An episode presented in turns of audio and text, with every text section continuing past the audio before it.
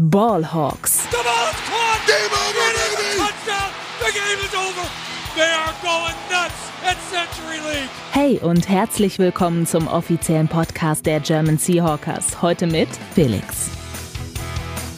Und damit willkommen zurück zu einer neuen Folge Ballhawks. Ich bin Daniel und neben mir sitzt Felix. Hi Felix. Hallo. Wir beide sind heute in Frankfurt bei der Watch Party der German Seahawkers und der Frankfurt Galaxy und dürfen zwei ganz besondere Gäste bei Ballhawks begrüßen. Jermaine Curse und Mario Bailey. Jermaine ist ehemaliger Spieler der Seahawks und Super Bowl Champion und Mario ist Community und Legends Manager bei den Seattle Seahawks, kümmert sich also um alles, was ehemalige Spiele angeht und arbeitet auch mit der lokalen Community der Seattle Seahawks. Ich äh, werde jetzt gleich ins Englische umswitchen und werde Felix darum bitten, das Interview zu führen, denn er ist da wesentlich bewanderter als ich. Und ich wünsche euch ganz viel Spaß bei dieser sehr besonderen Folge. Ich hoffe, wir haben ein paar gute Fragen ausgewählt, die wir den beiden stellen möchten. Und ich hoffe, ihr findet das genauso toll und besonders wie wir, dass wir die Chance haben, einen Super Bowl Champion und jemanden vom Staff der Seattle Seahawks zu interviewen. Viel Spaß. Alright, so Jermaine, Mario, hello. Hello. Hello. I hope you're good. Yeah, we're doing well. Enjoying good. Germany. It's been, it's been a good time. It's been a good day. Okay, all right. So uh, I give it to you, Felix. Yeah. I think that's your part now, and I will you. switch off. Yeah, thank you. Uh, first off, welcome to Germany. It's so nice to have you here. Jermaine, you're Super Bowl champion with the Seahawks. You caught the deciding pass to get us to the champion, uh, to the Super Bowl again the year after, and you played for five years for the Seahawks. Welcome to Germany, Mario as well. Welcome back. You've been in Frankfurt for five years too. You you spent your time as a player here. Played in the NFL Europe and the XFL, and uh, yeah, we were a legend for the Galaxy. Welcome, welcome to Two-time World Bowl. Yes, that's true. That's true too. Um, so Jermaine, what's your first impression of uh, Germany and the Seahawks fans here in Germany? Yeah, I was um, super surprised with just the amount of fans and uh, Hawk fans out here. Um, it's been well receptive. Um, we've been kind of sightseeing around Frankfurt and um, even at the the Chiefs and Dolphins games, we saw a lot of Seahawks jerseys, um, a lot of 12s out there, and uh, they're out there wearing it proudly. Yeah, that's so nice to hear. Um, Mario, how is it to be back here in Frankfurt after after after being a player here? Kind of like deja vu. It's been a long time, but the city's still beautiful. The fans still care about American football. You can tell it's like progressed since I was here. They loved American football when I left. We were always sold out. So to see them now with the Seahawks and the Kansas City Chiefs, Miami Dolphins, you see all kind of different uniforms. But I'm proud to be here coming with the Seahawks organization and see how much the German fans uh, love the Seattle Seahawks. That's so nice, so nice.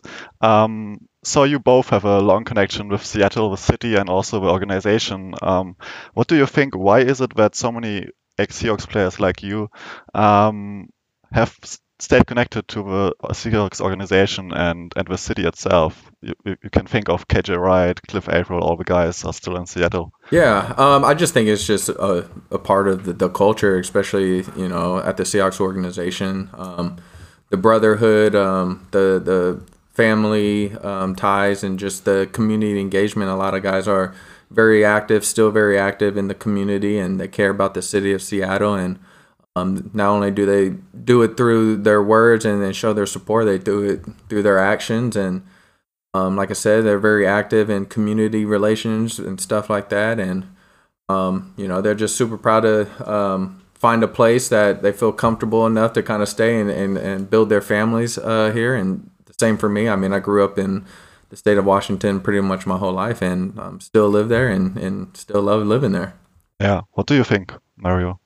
I think it starts with the coach. Uh, coach Pete is such a wonderful human being, and he created a culture where guys are welcome back. If you look, you see Marshawn leave the team, go come back. You see Bobby leave the team, come back.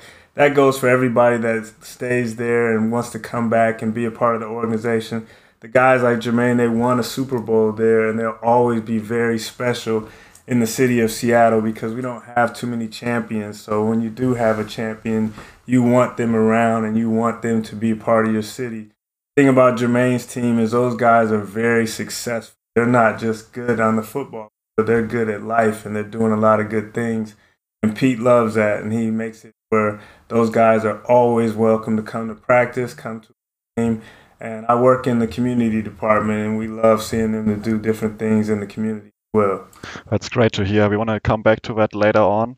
Um, first, first off, Jermaine, you have family here in Germany. Uh, I think your mother is from Würzburg. Is that right? Yeah, my mom's from Wurzburg. My Oma and Opa still live out in Wurz, uh, Wurzburg. My uncle uh, lives out in Nuremberg, and then I have my sister-in-law and brother-in-law who's here with us right now. They're in Kaiserslautern, um, and so. uh, got a lot of family out here, so it's uh, super fortunate to be able to make the trip and uh, be able to see some family out here at the time. That's so nice. Um, so we just talked about it a couple of weeks ago. The Seahawks Super Bowl team reunited in Seattle for the game. Um, Mario, you work with the community and the, the Seahawks alumni. How were you involved in all that organizing to get them all back? How hard was it? Uh, it's kind of hard because Jermaine's team, I would say, is special. You have a lot of special people, so to reach out to those guys and get them in town and get their flights and make sure everybody was coordinated was a, a lot of work. But we got a great team, and we wanted to see them be celebrated because, like I said, they're the only Seahawks champ that we have, so we wanted to make sure that they had a and I felt once they got there and they interacted with the coaches, the trainers, and everybody, like they had a good time. You could tell they have a great brotherhood that'll last a lifetime. So them have fun.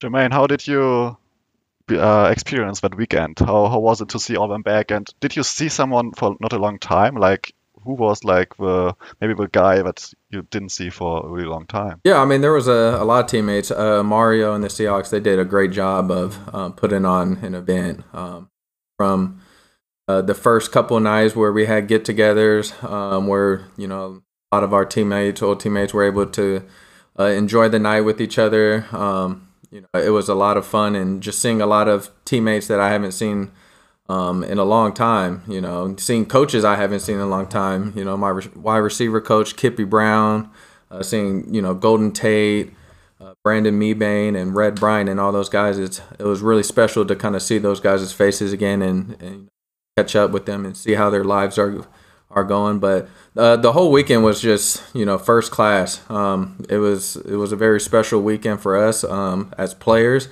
um, and Mario and, and, the organization, they did a, a great job um, of making that a whole weekend special for, for all of us. Nice. Um, we are so happy to see you guys all back in Seattle. It's always really nice to, to see the players coming back on the sidelines or whenever it is. Um, there's another legendary play you made in the championship game a year after you won the Super Bowl. Um, was an awful game to begin with, but when it turned out really well, um, I think you remember really well. After that play you made to send us to the Super Bowl, I, I just watched it this this afternoon and I got uh, goosebumps again. It was insane. How was talk talk me through that emotion afterwards? I saw Doug Baldwin coming up to you, yeah, like talking to you. What what was it like? Like, tell us. Yeah, it was just a. I mean, that game was just a, a roller coaster of emotions for everybody, um, especially for myself. You know, four targets, four interceptions, and um, you know when there was every opportunity to kind of just hang them up and, and kind of give in. You know, you kind of just dig deep and continue to keep fighting. And, you know, Pete always talks about having grit. Um, that's something that we always uh, preach in our locker room. And, you know, it was a, a, great opportunity to show perseverance and grit and be able to, um, you know, stay ready and make the most of the opportunities that you had. And, you know, uh, we still had a lot of game left and we started making some plays and then we got into overtime. Um, and my number was called again. And so, you know, you just got to make the most of each opportunity when you had them. And I was able to do that. And so happened to be able to send us to the Super Bowl. And uh, just a lot of emotions just because how that, that game went. And um, it's just, it was just a huge roller coaster. I can imagine it was for us fans too. That's for sure. Um, another teammate of you, Doug Baldwin, you were it seems like you're pretty close with yeah. um, from from our point of view. Um, correct me if I'm wrong, but it seems like you're different kind of characters. Like Doug is really outspoken. You're yeah, li- maybe a little bit more um, uh, laid back.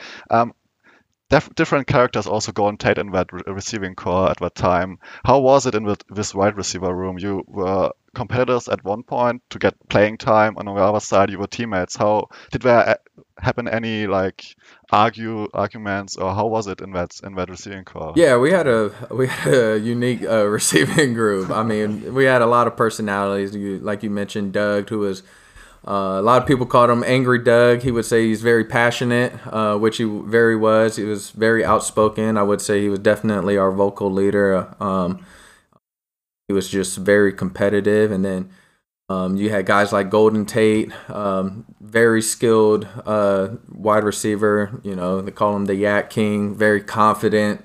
Um, and he definitely showed that.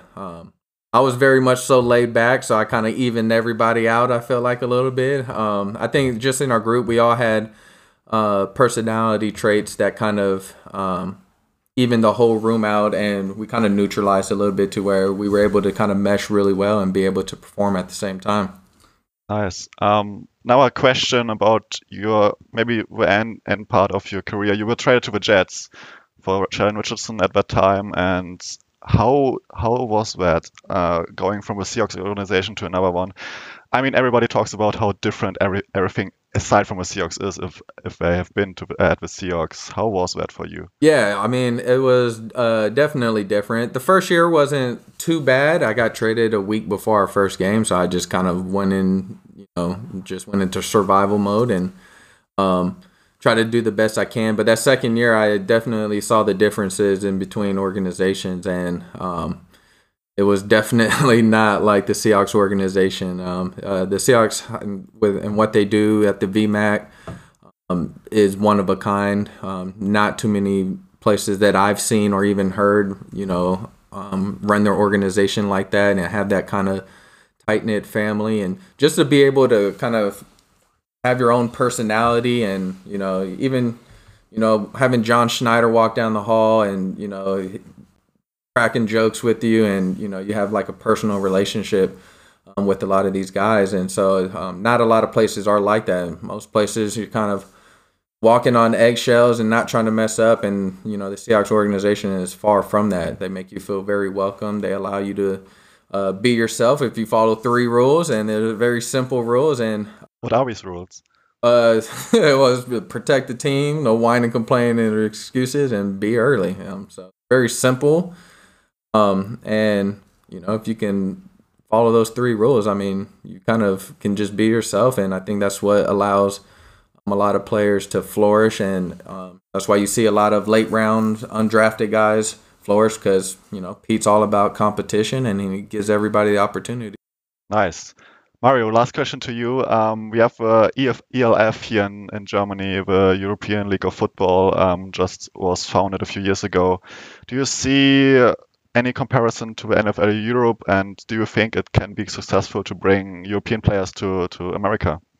I don't necessarily see a comparison, but what I see is a desire for to play football, to learn American football and we've had uh, we had a German player on the Seahawks squad for the last two years. Aaron Donkor. Uh, Dunk, yeah, Dunk man, and Dunk is a great. Um, he brought in great energy. He competed every day. He's early to practice. He's out there. He's trying his very best. So I like that, and I think that gives us the outlet to maybe have a, a team here in Europe, and you're going to continue to have NFL games in Europe. Like I said, like way back when I played. It's been a very long time, but the Frankfurt, the German fans, fantastic. They want to learn, and that's part of it. So I think you'll always see one or two guys that can compete on that level. Yeah, we're looking forward to that, to see that again in, in uh, for the Seahawks hopefully soon, a German player um, getting on the field. Thank you guys so much for your time. Um, I hope you have a great time in Germany uh, next few days, and um, yeah, go, get back safe to Seattle. Yeah. With that said, I think we should end here. Thank you both so much for the interview, and in Germany especially. Let's end this episode together with a Go Hawks. Go Hawks. Go Hawks. Go Hawks. Und das war's dann auch jetzt mit dieser Sonderfolge von Ballhawks, dem Podcast der German Seahawkers. Touchdown Seahawks! Weitere Infos zu den German Seahawkers gibt's natürlich auch auf unserer Website unter germanseahawkers.com.